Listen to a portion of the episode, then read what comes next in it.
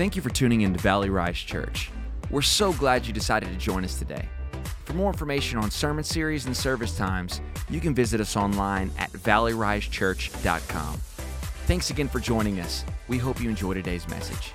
encounter in our life. Most of us will go through our life trying to figure out how to deal with relationships um, or, or just being lonely. And so hopefully we can figure out how to do that. Today is Small Group Sunday. We're launching small groups today. Super excited about that. If you've never been, yeah, yes. If you have never been in a small group, I'm going to give you great reason today to get into a small group. Let me just tell you though, it is awesome and it is fun and it is not um, if, if, if I, remember the first time I went to a small group being hesitant to jump in, being hesitant to go. You know, you're going to somebody's house, you know, like, is this person a serial killer? Are they going to be weird? You know, you don't know what they're going to do. Um, but it is a great experience, and I think that God designed us all to do life this way. Hey, let's pray. We'll jump into it. Dear God, thank you so much for each and every person here. God, I pray that today you would speak to us. I pray that it would be your words and not my words. I pray that we would be able to hear your voice. God, I pray that you would move our heart like only you can.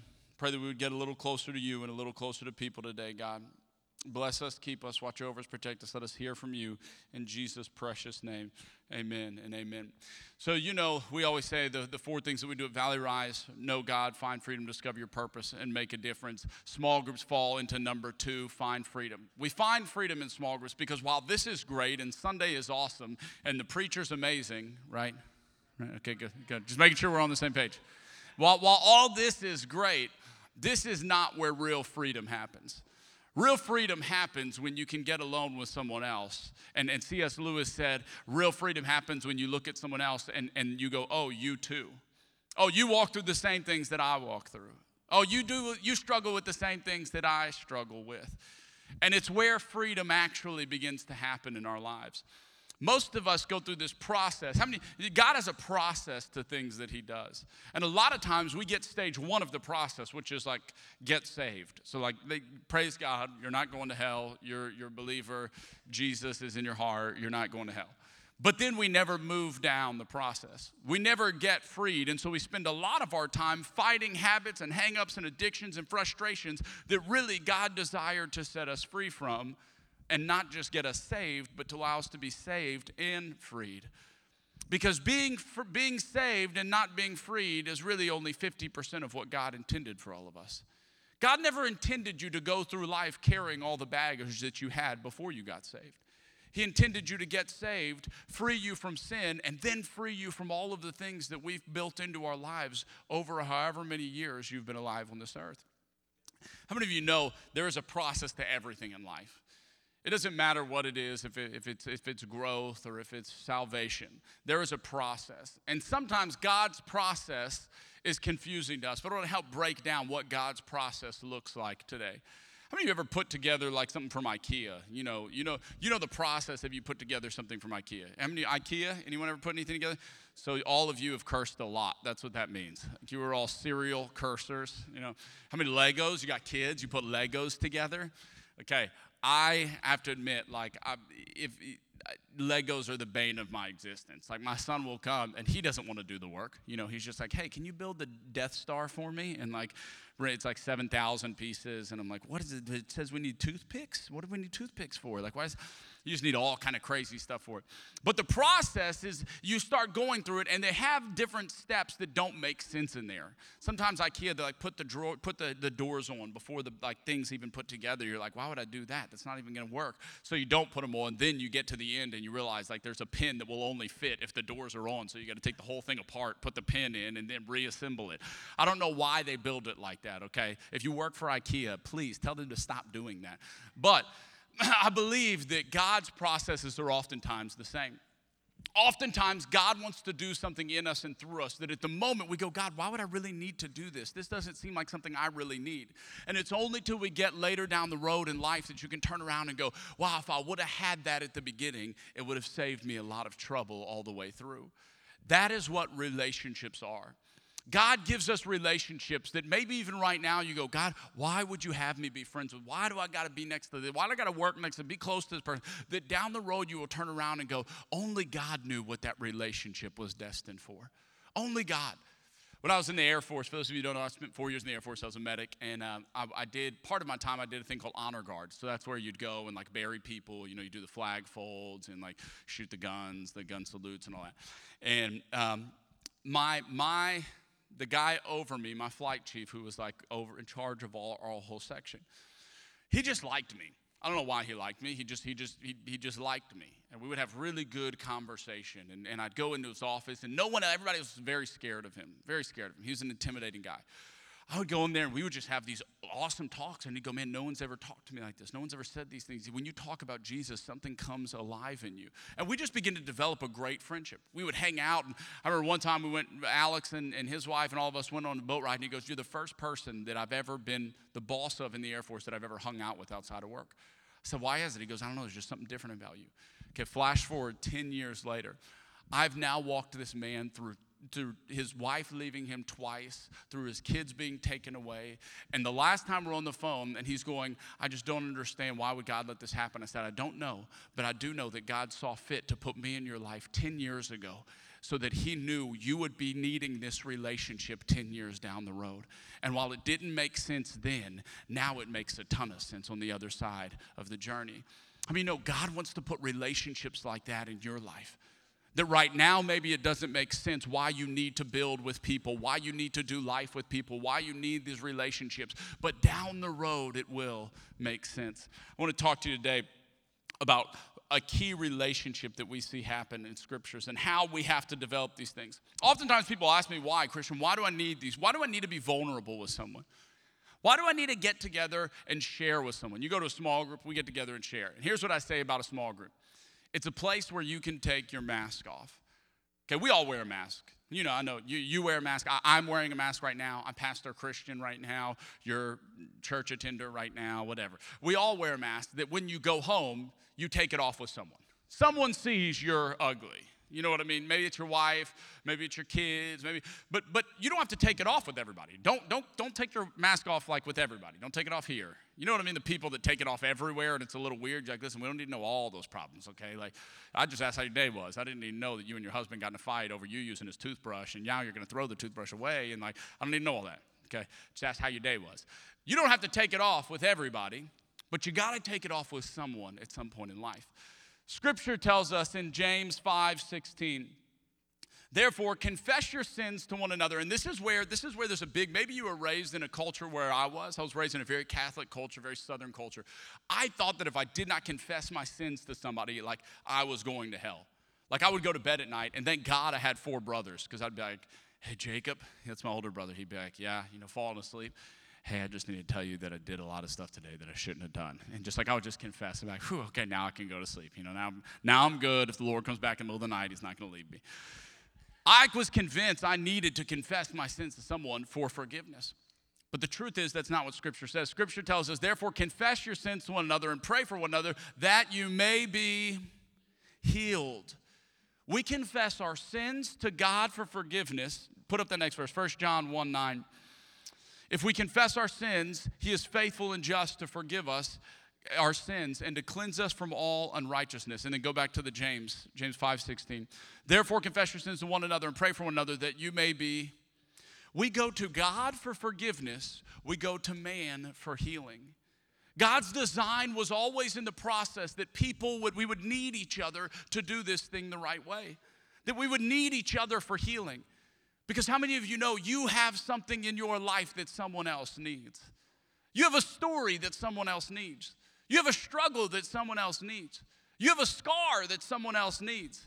You have things in your life that someone else needs. And it's in your scar that others find healing. And it's in your hardship that others find healing. And it's in your story that others find healing.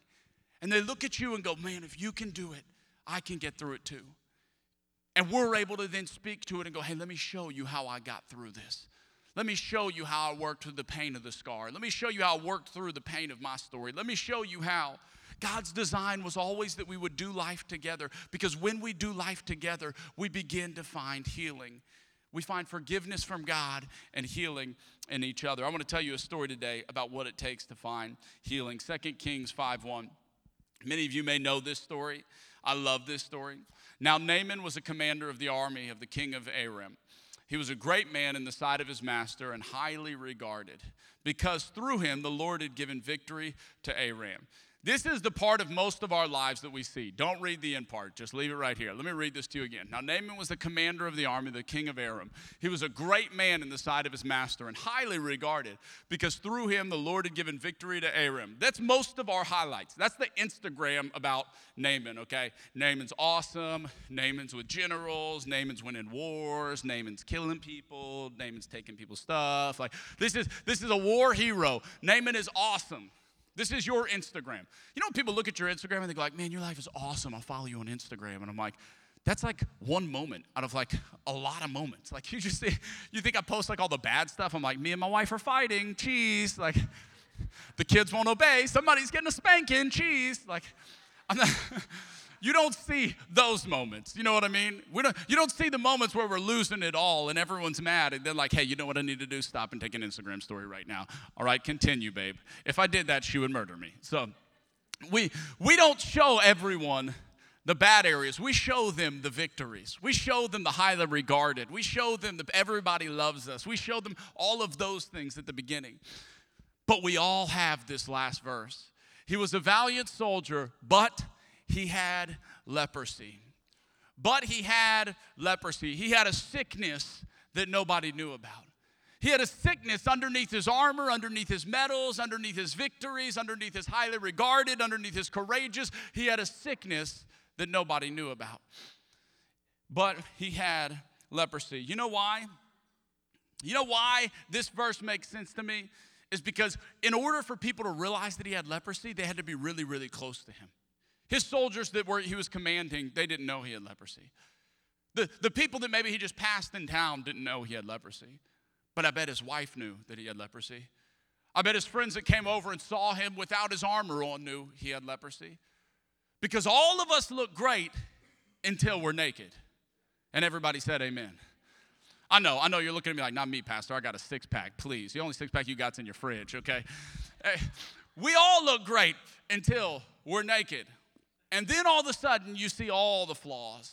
You see all the areas that you don't want anybody else to see. I, I love being tall because it, I can hide a lot of my flaws. You know what I mean? And all the tall people are like, yes. All the short people are like, what do you mean? It means I'm probably like way fatter than most people, but because I'm tall, you just don't realize it. So I tell people, they go, man, you're in shape. I'm like, no, no, no, listen, it's like candle wax under here, okay? Like I'm skinny fat. Like that's a, it's an illusion, you know? You go in the mirror, the mirror shrinks you down, you look tall. That's what it is. It's an illusion because no one sees me in my drawers but my wife and kids and the neighbors when I go to walk the kids to the school bus. But nobody sees those areas of me. But, but the people that are really, really close to me. Because all of us look good until we're stripped of our accomplishments, until we're stripped of the things that seem good outwardly, but inwardly, there's secrets. You're only as sick as your secrets. I love this. A man told me this a long time ago. You are only as sick as your secrets. We all need someone that we can spill our heart to. We all need someone that we can call and go, hey, I've got to tell you some stuff. And I need you to make sure no one's around you. I'm not on speakerphone. You're not recording this conversation. You don't have a notepad near you. I need, I need some, I just need to spill my guts in confidence because you're only as sick as your secrets. Naaman was awesome in war. He was the commander of the army. He was highly regarded by his master. He was winning all these battles, but he had a secret. And he had to find a way to cure his secret. 2 Kings 5 2. Now, bands of raiders from Aram had gone out and had taken captive a young girl from Israel, and she served Naaman's wife. She said to her mistress, If only my master would see the prophet who is in Samaria, he would cure him of his leprosy. I love this turn in the story because isn't it funny? God, God, let me let me just flash forward if you never heard the story. God's gonna heal him, okay? I know, big surprise. He's going to be healed. However, if he's going to be healed, maybe you don't think like I think, but in my theological brain, I process if he's going to be healed at the end of the story, after he's done all the things God's asked him to do, why didn't God just like heal him at the beginning of the story? Like it's the same God. God didn't change at all in the process. So if he was going to be healed at the end, why didn't God just go, hey, I'm going to save you the time. Don't worry about doing the whole process. Just be healed. Any, any of y'all think that way when you read some of this stuff? Just like, why the process, God? Why don't we just get it right now? And I'll tell you it's two reasons. One, because we need the process. Because God's trying to heal more than just Naaman outwardly, God's trying to do something on Naaman inwardly. And oftentimes, when you're walking through something in life that you're going, God, can you just take this away? God, can you just heal me? God, can you just meet this need? God, can you just. God's going, I'm going to get there with you, but really, I need to work on the inside before I can satisfy the things you need outwardly. Because if I give you the things that you need outwardly, but you don't change inwardly, you'll end up at the same place again. And a lot of times we want the we want the miracle. God just show up and do the miracle. And God's going, I can't until I change you because you're part of the miracle. You're part of the miracle. What I'm creating in you is part of the miracle. Your story is part of the miracle. Your journey is part of the miracle. I think about this little girl who her family's been taken into captivity. They've just beaten some of the tribes of Israel. Now they take this little girl captive. Think about her journey. Think about that story. Nobody wants that story. Nobody wants a story where they break in and kill all your family and then you become somebody else's slave. Like, that's not the story any of us want. But God needed her story to tell this man's story because all of us play a role in this thing. So she goes, Listen, if only my master would see the prophet who is in Samaria. You know why God uses this story this way in this process? Is because almost always in our life, it's going to be people that lead us to our miracle. It's going to be people. It's going to be a relationship. It's going to be someone you work with. It's going to be a friend. It's going to be a sibling. It's going to be a spouse. It's going to be someone that leads you to your miracle. God almost always uses people to bring the healing. Could God heal him? Yes. Could God heal him right there when he said, God, I'm sick, I have leprosy? Yes, God could have healed him. Why the process then? We've got to ask ourselves. Because God is trying to show us one, that we need the process, and two, that we need the people. We need the process and we need the people. Second Kings 5. This is where we start to get 10. Sorry, Second Kings 5 10. I didn't give you the verse. This is where we start to see. Naaman goes, let me just flash forward for you. Naaman goes to um, the king of Israel and says, I heard you have a prophet here I need him to heal me of my leprosy. The prophet, the, the king calls Elisha, and Elisha is now communicating with Naaman and telling him what he needs to do to be healed. Elisha sent a messenger to say to him, Go wash yourself seven times in the Jordan, and your flesh will be restored, and you will be cleansed. How many of you know, just so you know, if that's me, if I have, if, if, if I had cancer, if I had leprosy, if I had some terrible disease that was incurable, and someone said, go jump in Buffalo Bayou seven times, I'm like, I don't care what's going on in Buffalo Bayou, I'm in. You know, I, like I grew up in the Atchafalaya Basin of Louisiana. Like I'm gonna jump in any water. I didn't know that water wasn't supposed to be brown until like I went up north and people were like, like they were this there was like the water was clear. I'm like, you guys have like swimming pool water here, and they're like, what do you mean? I'm like this isn't like our water back home. And I bring friends with me, and they're like, you swim in this? Like, are you sure this is safe? I'm like, No, not really, but I mean, we just do. And jump in there. I don't care what I need to jump into, I'm jumping in to get cured. But Naaman went away angry and said, I thought he would surely come out to me and stand and call on the name of the Lord his God, wave his hand over the spot, and cure me of my leprosy. Are not Abana and Pharpar, the rivers of Damascus, better than all the waters of Israel? Could not wash in them and be cleansed? So he turned and went off in a rage because God is working on Naaman. God isn't just about to heal Naaman, God's doing something in Naaman's heart. Listen, I want you to know wherever you are in the process, God's not just taking you to healing and using people to do it. He's working on you on the inside. He's got you in a process. And part of the process is getting the healing inside of your heart that He wants to give you externally. We go to God for forgiveness, we go to people for healing. Our healing is a process that we walk out with people. Our healing is a process that we can't get alone. Naaman couldn't sit at home and just go, okay, God, please heal me. God had to send him on a process. And listen, if Naaman couldn't do it then with Elijah, one of the greatest prophets that ever lived, me and you aren't going to do it now alone. We've got to find a way to do life with people and walk on this process and this journey so that we can find healing in the areas that we need healing in. We've all got them. We've all got those areas that you need healing in. When I say it, you think of it. Maybe it's something that happened to you as a child. Maybe it's a relationship that you walked through that scarred you. Maybe it's something that you encountered that, that wounded who you were, that changed your personality, that flipped some switch inside of you that you go, before that, I was different. Before they hurt me, I was different. Before this thing happened to me, before God let this, before so and so died, before, before any of this happened, I was different. And now it hurts. It hurts. It's one of those wounds that every time someone brings it up, you just don't, you, you know, you know what I'm talking, you know the X that you see sometimes and it just hurts? Maybe y'all don't have them. I only, I, I've got a few X's, okay? And all my X's live in Texas. True story. One of my exes, this is a true, honest to God story. Strike me dead if I'm lying. I promise, I'm not making this up. Sometimes people go like, do preachers make up stories? No, not this time. Okay? We move into our house. There was a girl that I was foolishly engaged to when I was like 19, okay? Like, I don't even know if that counts. And we're gonna run away together, we're gonna get married, whatever. Thank you, Jesus, that He spared me from my own foolishness. We move into our neighborhood. This is, I'm, I'm 32, so I'm bad at math, but whatever 19 to 32 is, this a lot of years later, okay? We move in to our neighborhood here. I've, she's not from Houston, I'm not from Houston. We've both lived a billion other places. I'm moving to my neighborhood. We're here a week.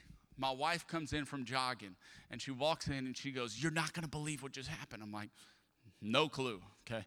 She's like, Look out the window. So I look out the window and she's like, Do you see that? I'm like, I see. Yeah, who is it?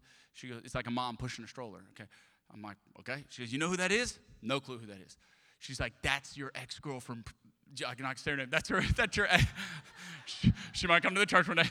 That's your ex girlfriend, and I'm like, that's there's there's no way. Like you sure? Like that looks like her. She's like she lives like four houses down from us. I'm like, there is literally no way. I'm telling you, I said, how, do you, okay, you think, tell me what, you think it looks like her, what happened? No, we're talking. I'm, I'm jogging, she's walking, I'm stretching. She just goes, hey, beautiful day, yeah, beautiful day. We start talking, and she's telling me, you know, what do you do? My husband's starting a church, oh, that's cool. She goes, we, you know, they, they are in the church world, and they're kind of, she's talking about who we know, and all of a sudden she goes, who is your husband?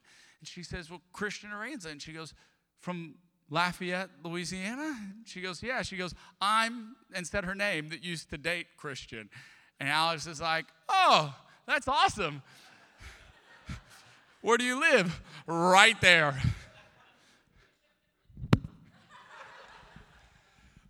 I text I text my best friend and I said, You are not going to believe what happened just now. What are the odds? Like, really, what are the odds? And his response was, Come on, dog, we both know you. The odds are pretty good.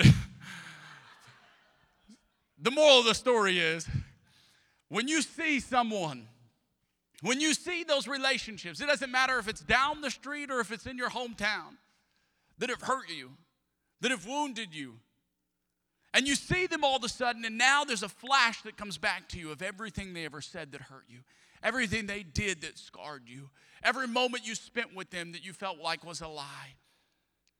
It's a wound and it's a hurt, and until God can deal with it, it doesn't matter if they're living across the country or in your neighborhood, it will always hurt the same until God can heal your heart. Why? Because we need people to get the healing. 2 Kings 5 10 through 14. So, he goes, he goes there, he gets mad, goes off in a rage. He goes off in a rage. He carried a secret under his armor that he didn't want his men to see. Why was he mad? He was mad because he knew in order to go to the Jordan with his men, dip in the waters, he would have to strip before all the men that had come with him. He would have to take off his armor. They would have to find out his secret too. They would have to know, oh man, this guy we've respected, this guy we've honored, this guy we've thought is awesome, this guy that we've been a fan of. All of a sudden, we realize he's not as awesome as we thought he was. He's, he's human too. Because when he's riding the horse and when he's going into battle and when he's winning these victories and when he's standing before the king, there's something about that that when you only see the external part of people, you think everything's awesome. That they're not human, that they don't struggle like you struggle. But in order for his healing to happen, Naaman would have to strip before his men. What is the process? We got to ask ourselves, why the process? Manuel, you can come as I close. Why the process? I believe that when he stripped before his men, it was a part of God doing what only God could do inside of him. It was him humbling himself before his men, going, Hey, I'm, I'm the same as you. I got issues too. And listen, I don't care who you look at and who you respect and who you revere and who you, all of us have issues. All of us got junk. None of us walk out of here perfect. None of us have the perfect life.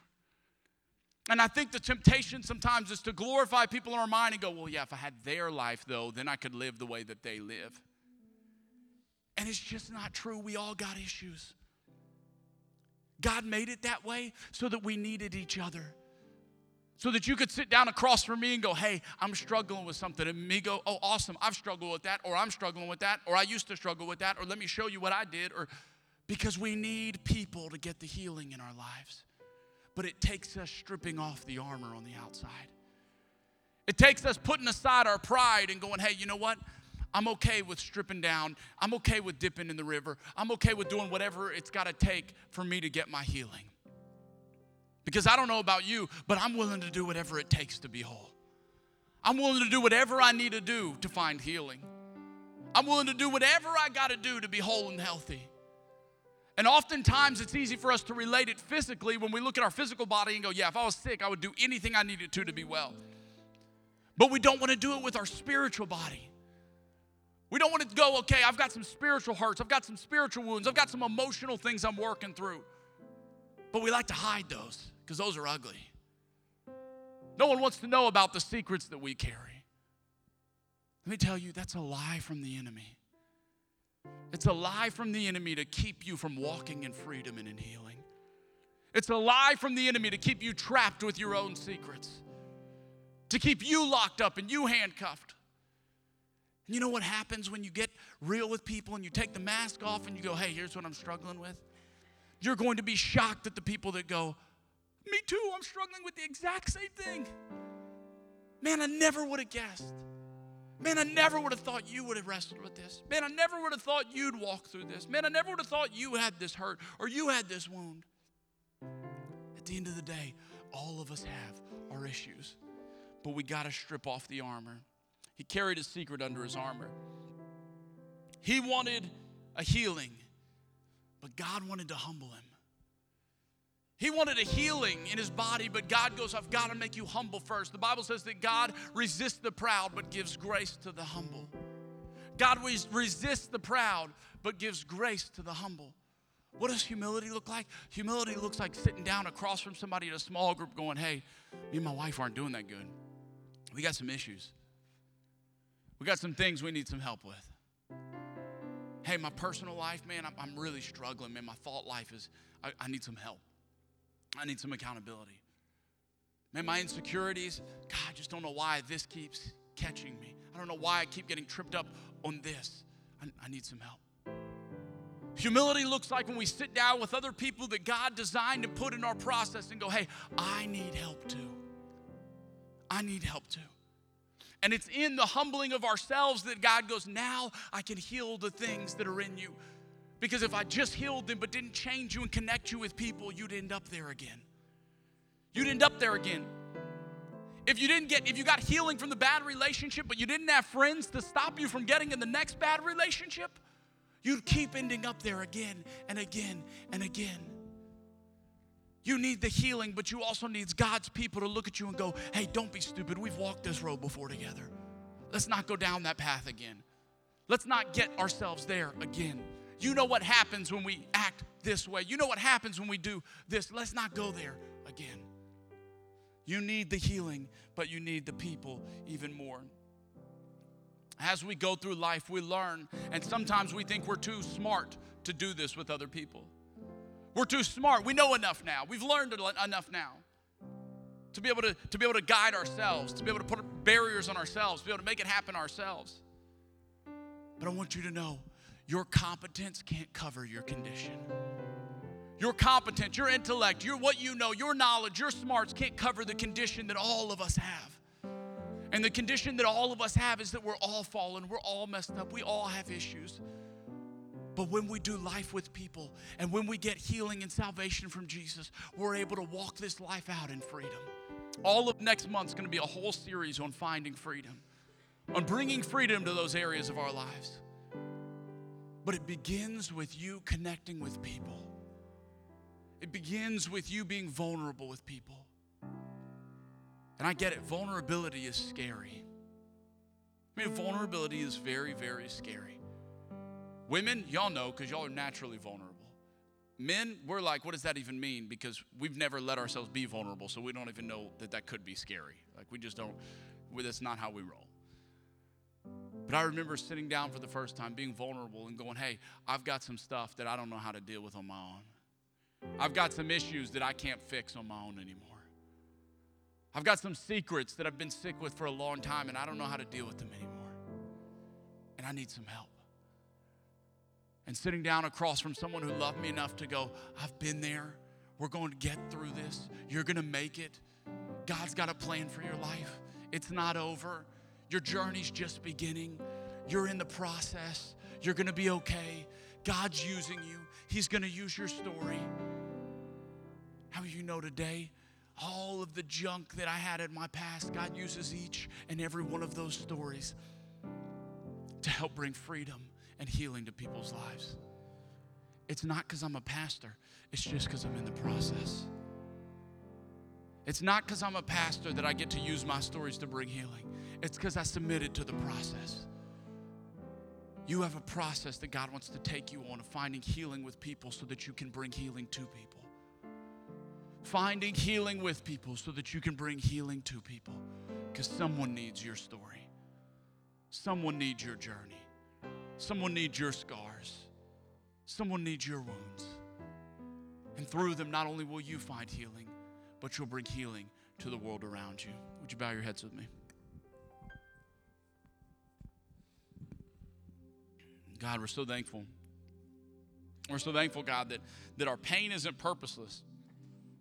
That the stories we walk through, God, the scars that we carry, the things we deal with, God, they're not purposeless that you're using them all.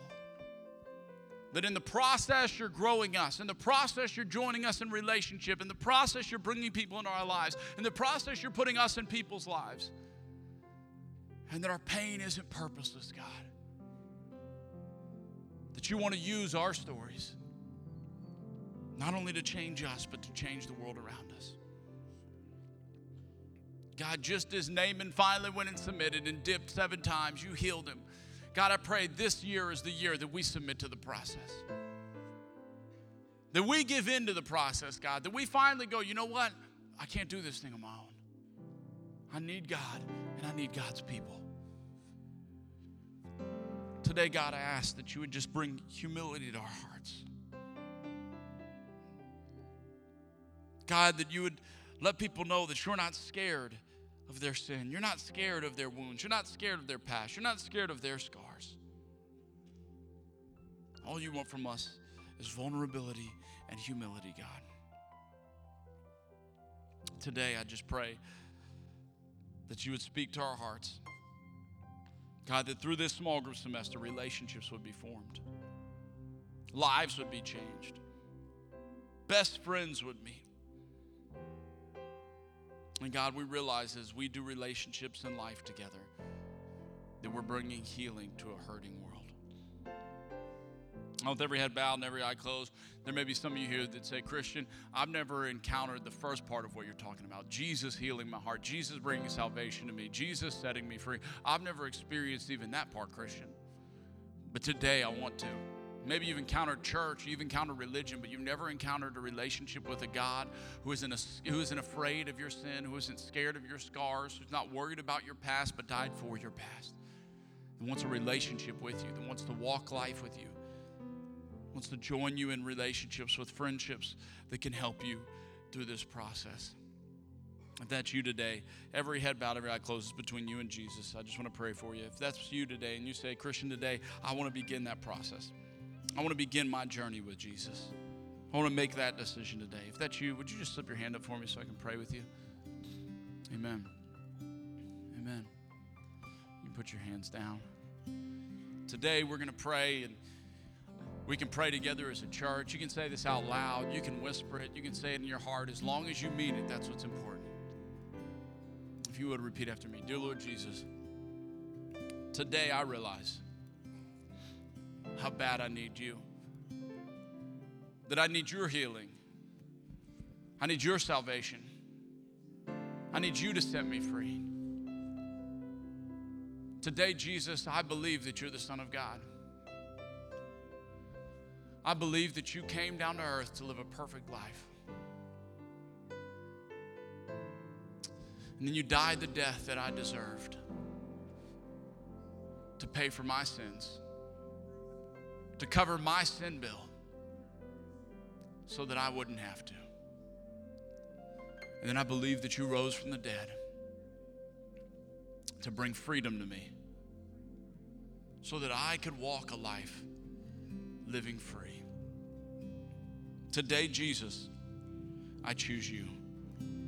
I give you my life, and I commit to follow you all my days.